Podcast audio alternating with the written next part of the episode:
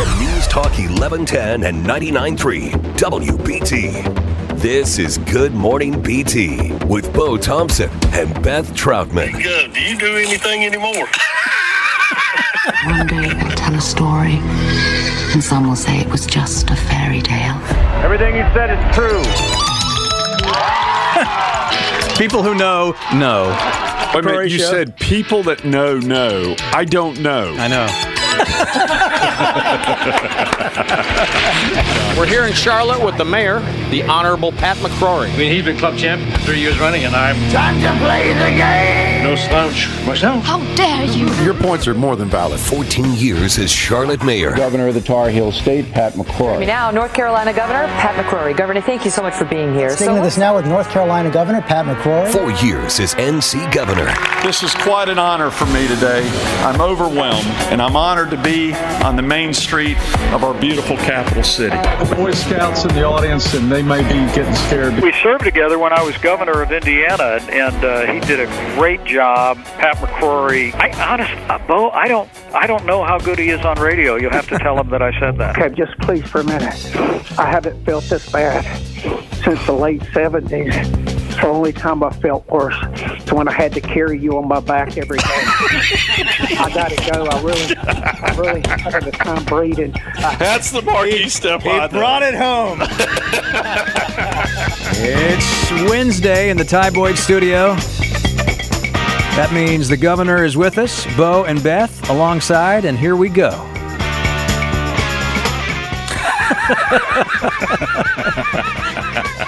Usually I do. I was about to say that's never happened before. I know it. That's your Usually, cue. usually I'm going. You know, I got to get something off my chest. that time you look down at your chest. What? Do I have something to? I have nothing to get off my chest. Okay, so here's what we were talking about in the uh, the commercial break that I think is really fascinating because we were talking uh, at the end of our seven o'clock hour with Brett Winterble about Nikki Haley's end game. And that she said that she was staying in the race. He said, okay, this is what I think. I think Nikki Haley is staying in the presidential race, but not as a Republican, which led me to the question Does that mean that you think that she might be a no labels candidate? Would she be a person that no labels would pick to be at the top of their ticket? And here you are to answer questions for us. Well, as co-chairman of No Labels, along with Ben Chavis and uh, Joe Le- uh, Joe Lieberman, I'm very careful about what I say about No Labels, Right. Because I'm an insider, and I've served on boards of directors of companies, and as an insider, you can't convey information that you may know. But I know this regarding Nikki Haley and running on another independent ticket, including No Labels, it would be very difficult because many laws, eh, many states have laws which prohibit someone from running in a primary for one job on one ticket, like Republican or Democrat, and then if they lose in the general, changing their party affiliation and running again on a third party ticket. It's almost like non compete laws. Ah. You can't change in the middle. It's called sore loser laws. Oh. You can't be a sore loser and say, I lost in the primary, therefore, in the general, I'm going to get on another ticket and run for the same office. Well, so so let's uh, make it more of a broad question. So, because there are so many sore loser laws, Nikki then, as a third party candidate, as president, could not win the presidency because too many states would be ruled out in the electoral count. Did you hear her speech yesterday? I heard parts of it. All right, let me give you just a just a riff of it here. I feel no need to kiss the ring.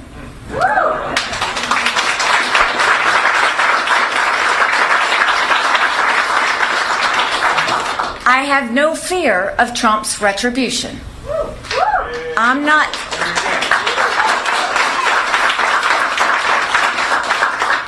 I'm not looking for anything from him. My own political future is of zero concern. So I hear what the political class says. but I hear from the American people too. She said she's staying in the race through through Saturday and beyond into Super Tuesday. So the big broader question for you is, okay, what do you think she's building towards here? What's you know, the numbers suggest on Saturday that she is going to get trounced by Trump. So what is she staying in for? Let's first talk about a couple of things she said. She said I'm not kissing the ring. And I can relate to that because one thing Donald Trump demands is kissing his ring. Almost literally. You have to go down to Mar-a-Lago and tell him how great he is. In fact, when I first met with Donald Trump at the his office, um, when he was just made president elect, people said, whatever you do is tell him how great he is and tell him how great his campaign was. His closest advisors said, whatever you do, compliment him and tell him how great he is. He likes his ego to be built up. It's kind of like me when I come into this studio. You know, mm-hmm. I demand mm-hmm. that y'all tell me how great I am. You know, it's very similar. I love your new glasses. Thank you. Mm-hmm. Thank you very much. Mm-hmm. You said it exactly the way I wrote it.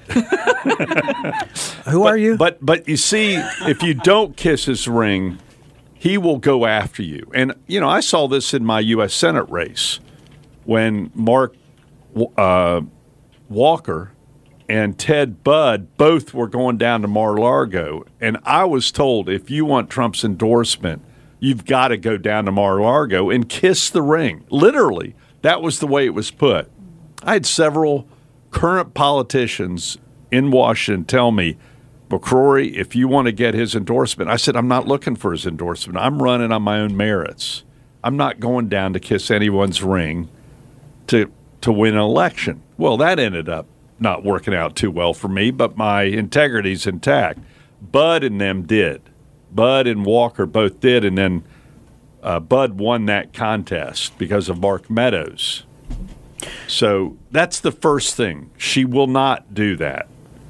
She, uh, she's done it before, by the way, because she was very critical of Trump. I went to the Aspen Institute with her, and we were on a panel together. And on the panel at the Aspen Institute, one summer when we were both governors, Trump had just made the comment about grabbing women. Mm-hmm. And she said, you know, I'm sorry, we ought to boycott his hotels. Six months later, she was UN ambassador. so she's crawled back before, and I think she's said, I'm never doing it again. And tell, let me tell you why. She went after her husband and he she also he Trump also implied and his campaign team started releasing information about 2 weeks ago. I know the game very well. About 2 weeks ago, Trump's campaign started putting out stories, old stories on Nikki Haley before she was governor on whether or not she had affairs or not. And they were leaking that story all over the media trying to get headlines. That's why Trump recently, about a week and a half ago, he went, Where's Nikki's husband? Well, he was serving for the military, but that's not while he was asking the question. He was trying to start up those rumors again. That's very typical of campaigns when there's two weeks to go for an election. You bring up the dirty stuff, you try to get rumors flowing bring up the negatives. You're seeing that in TV ads right now mm-hmm. in all the races. All of a sudden, the negative ads are coming up. Trump said, for a reason, where is Nikki's husband? He was trying to stir up rumors in the state of South Carolina about Nikki Haley, and Nikki Haley knows it. And she's saying, the hell with that. I'm fighting this guy. And so I think part of this fight is now it's personal. and politics, as I know, and it's happened to me, it gets personal, especially if you go after your personal life or your family. And by the way, Donald Trump's someone whose personal life and family has been attacked too. And you notice with him, it gets personal. Well, he does the exact same thing, and he's doing it to Nikki Haley. She brought up her husband yesterday at the end of this speech, and we have a clip of that coming up too, and some of these ads you're talking about. Bo and Beth here with Governor McCrory on this Wednesday, February 21st. So we were talking about Nikki Haley And uh, Nikki Haley said yesterday in a speech she gave at noon that she is staying in the race. Uh, she intends to stay, you know, past this weekend and, and on beyond that. And so we started asking questions about what's her what's her end game or what's her ultimate goal here uh, as this thing you know carries on. And uh, one of the uh, one of the things you said right before we went to break is you talked about the, the, the you know politics and how it gets personal.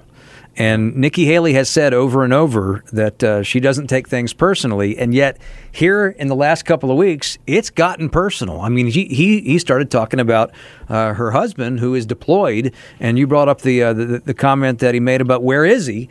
In and, the- and, and again, the reason he said, Where is he? He was trying to bring up rumors, false rumors, or rumors that have not been proved and frankly are irrelevant at this point in time, of her having engagements outside of her marriage long before she was governor. Those rumors were out there. And when she ran for governor, fellow Republicans in a Republican primary tried to spread those rumors and take her down. And now, two weeks before the primary in South Carolina, Trump again was asking the question, Where's your husband? And it was calculated. I'm listen, it's a dirty game. But isn't it Politics. strange that because his, I, I just feel like it was a strange tactic on his part, given that Melania, his wife, has not been at his campaign event. Hypocrisy means nothing. Hypocrisy means nothing. He's trying to bring people, like a lot of other to his level. And if, if everything's equal, then he wins. That's how the game works. And both Democrats do the same thing. I've had it done to me. I'm proud to say I haven't done it to anyone. I've never done that. And I've had information on opponents of mine, and I won't even mention who, which was devastating to their family. And I went, "We're not going to do it. Oh, We're not going to. We're not going to play that game." Because you're talking about people's family, their and lives. and so play the tape of Yeah. Nikki, and you can tell. I, I've been with Nikki with her family, by the way. I went to a Darius Rucker concert with her here in Charlotte, and I saw the love that she has for her family and her husband and her daughters. Really great, great family. Man, it's personal when someone attacks your family. Well, go yeah. after me on the issues, but don't go after me on my integrity and my family. and so here's the clip yesterday when she talked about uh, this, this very story. I wish Michael was here today. And I wish our children and I could see him tonight, but we can't.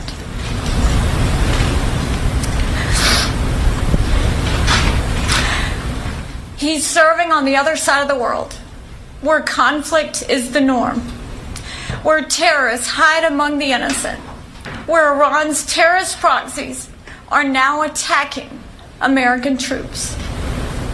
This is Michael's second deployment. It was hard for us to say goodbye to him the first time when he deployed to Afghanistan. It was even harder last summer when he deployed to Africa. As every military family knows, when a loved one deploys, we start the year long prayer. It's a prayer for their safety more than anything else. But it's also a prayer of gratitude. The kids and I know why Michael went. He stepped up to keep us safe. And not just us.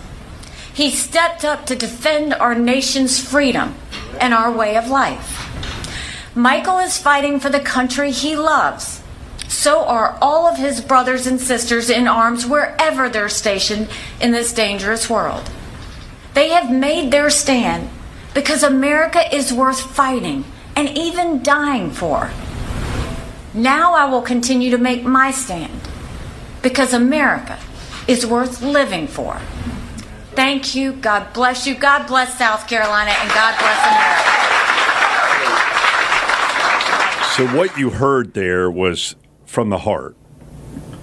It is extremely tough on a family running for campaigns. And people don't think about it. You know, you go to meetings, ah, that son of a gun, you know, so and so and so and so. Well, the spouse is hearing this about their spouse, how bad they are, how they're crooked, how they're liars. But when you go after someone's spouse, and the spouse is really the third player. You know, it's like my wife. You say, "This is your hobby, not mine." Mm.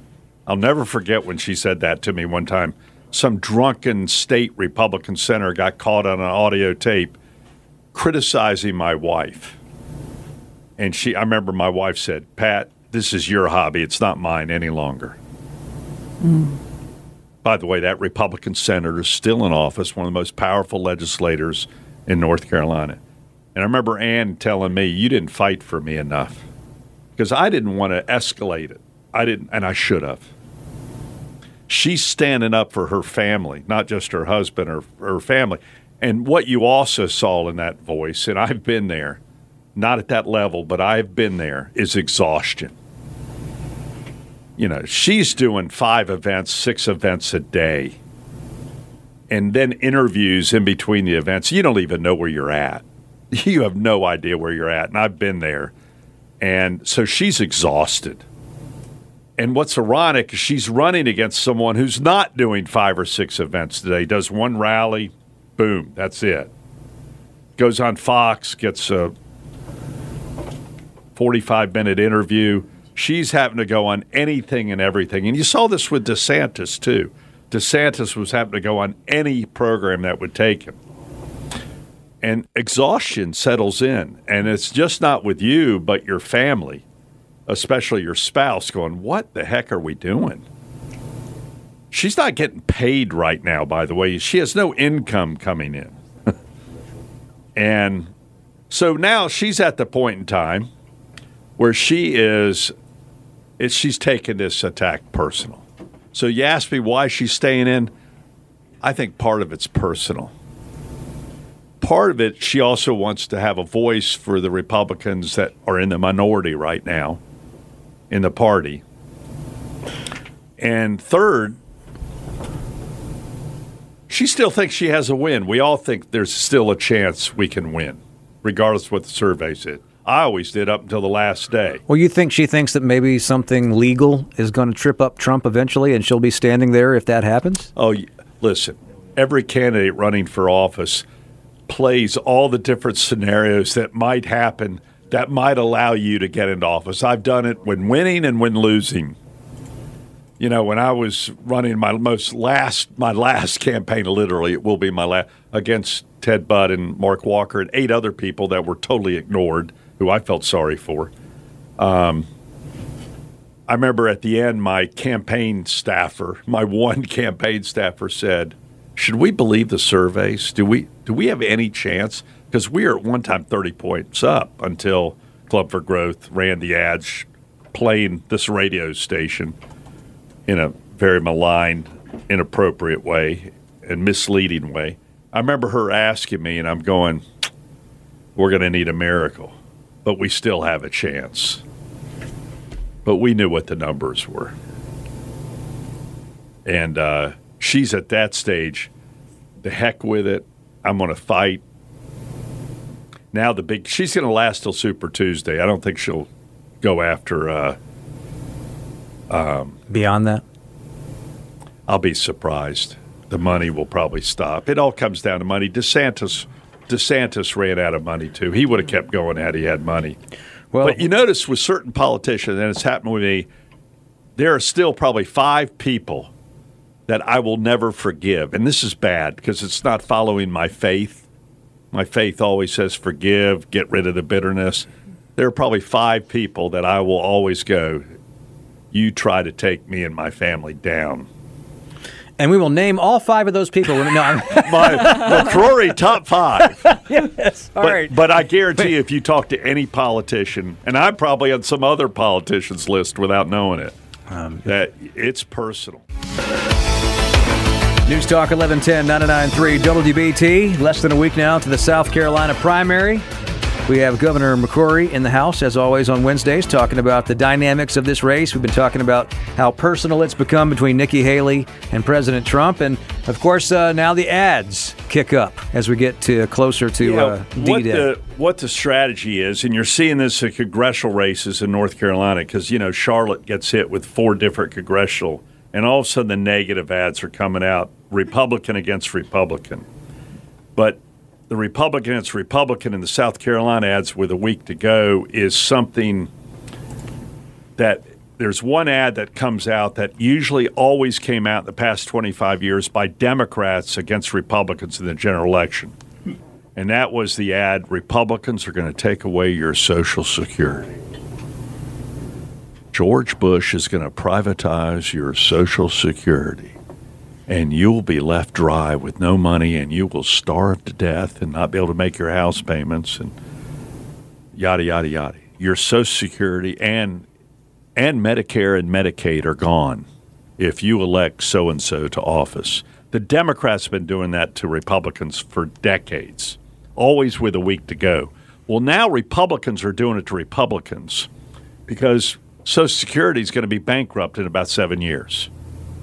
In fact, federal law says 25%, you will have 25% cuts in your Social Security payments once Social Security is losing money which it is now. And that happens in seven years. So a lot of Republican congressmen or fiscal conservatives are going, we need to maybe move the retirement age to 70, or you can't take money at 60 as opposed to wait till 65. Or they might be coming up with ideas if you're in a certain income, you don't get all your Social Security. They're trying to bring up ways to keep Social Security. Well, Ron DeSantis did this as a, conservative member of the Freedom Caucus. In Iowa, Donald Trump went after Ron DeSantis with a week to go with Ron DeSantis is going to take away your Social Security. Well, this week, Donald Trump is doing it to Nikki Haley. Social Security, Medicare, how would you manage the entitlements? We say the rules have changed. We change retirement age to reflect life expectancy. What we do know is 65 is way too low, and we need to increase that. Increase that. Haley's plan cuts Social Security benefits for 82% of Americans. Trump will never let that happen. I'm Donald J. Trump, and I approve this message. That is a Democratic ad in a Republican primary by someone who's said by the media is the most conservative president will ever have. That is not a conservative ad. That is a liberal ad accusing Republicans of being fiscally responsible and actually trying to save Social Security. So Donald Trump and Joe Biden are both saying, I will not touch your Social Security. Even though they both know the numbers mean Social Security is going to go away if we do nothing. And then all of us who have been paying into it our entire lives, making money and paying into the Social Security, that money's just gone? No, because Donald Trump and Joe Biden say, I won't touch your Social Security. Well, if they're not going to touch your Social Security, where are they going to find the money to pay for it? They're not saying. They're just telling the average voter who's over 60 years old on Social Security, we will not touch your Social Security. By the way, that Donald Trump commercial has old people in it. On oxygen, in wheelchairs. I'm Donald Trump. I won't touch your Social Security, but Nikki Haley will. This is what Tip O'Neill used to do to Ronald Reagan. This is what Nancy Pelosi used to do to George Bush. And now this is what Donald Trump is doing to Nikki Haley. And before that in Iowa, he ran an almost identical ad against Ron DeSantis. Ron DeSantis, who's probably the most conservative person who's ever run for president. And his record is truly conservative in both Congress and as governor. And yet, we now, as Republicans in a primary, are pulling out the Social Security card and it works, even in a Republican primary. That's the game of politics. I'm Pat McCrory. Hey, don't forget you can join Breaking Brett Jensen at the first WBT Cigar Club meetup of 2024. Oh my gosh. Thursday, February 29th, 6 to 9 at the Vintage Whiskey and Cigar Bar in Gastonia. Wow. You can watch Brett host his show Breaking with Brett Jensen. You can browse premium cigar brands including Cohiba and enjoy giveaways and specials courtesy of The Vintage WBT Cigar Club, Thursday, February 29th. Seating is limited, so lock in your reservation today. You can email cigar at WBT.com for reservations. You gonna gonna show up? You know, my problem with smoking cigars, I like it, but I'm the type who has to, who gets a lot of s- s- saliva. So, does, are you trying to say that your your cigar gets soggy? Well, I have to spit. A little bit of slobber going on. This is not, yeah. I love cigars, but then when I was governor, a couple people would bring over cigars the mansion. I got Henry Hinton, the old radio Mhm, guy in mhm. Green, Greenville. He'd come over and we'd smoke cigars next to the fire pit. And uh, my chief of staff would be so mad at me because I was always sick the next day. but I love the smell of cigars. Well, you have to My tell old driver, Chris, who I love, he's from Charlotte here. He's a big cigar smoker whenever he drove me all around. So you just smell his cigars. I love Chris. Great man. I haven't been around cigars a lot. I mean, I. I, I, I think maybe I could conjure the smell of a cigar, Yeah. but I, I haven't been Waniac around. doesn't smoke cigars. I mean, when he plays golf, but I don't golf with him a lot. Um, You ever smelled a butt before, Beth?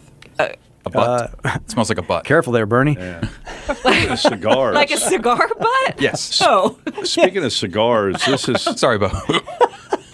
I do have the dump button right here. This is the time uh, in a campaign season, and you're seeing it in all the congressional races, where the campaign consultants are smoking cigars and going, if you're going to win, we got to go negative.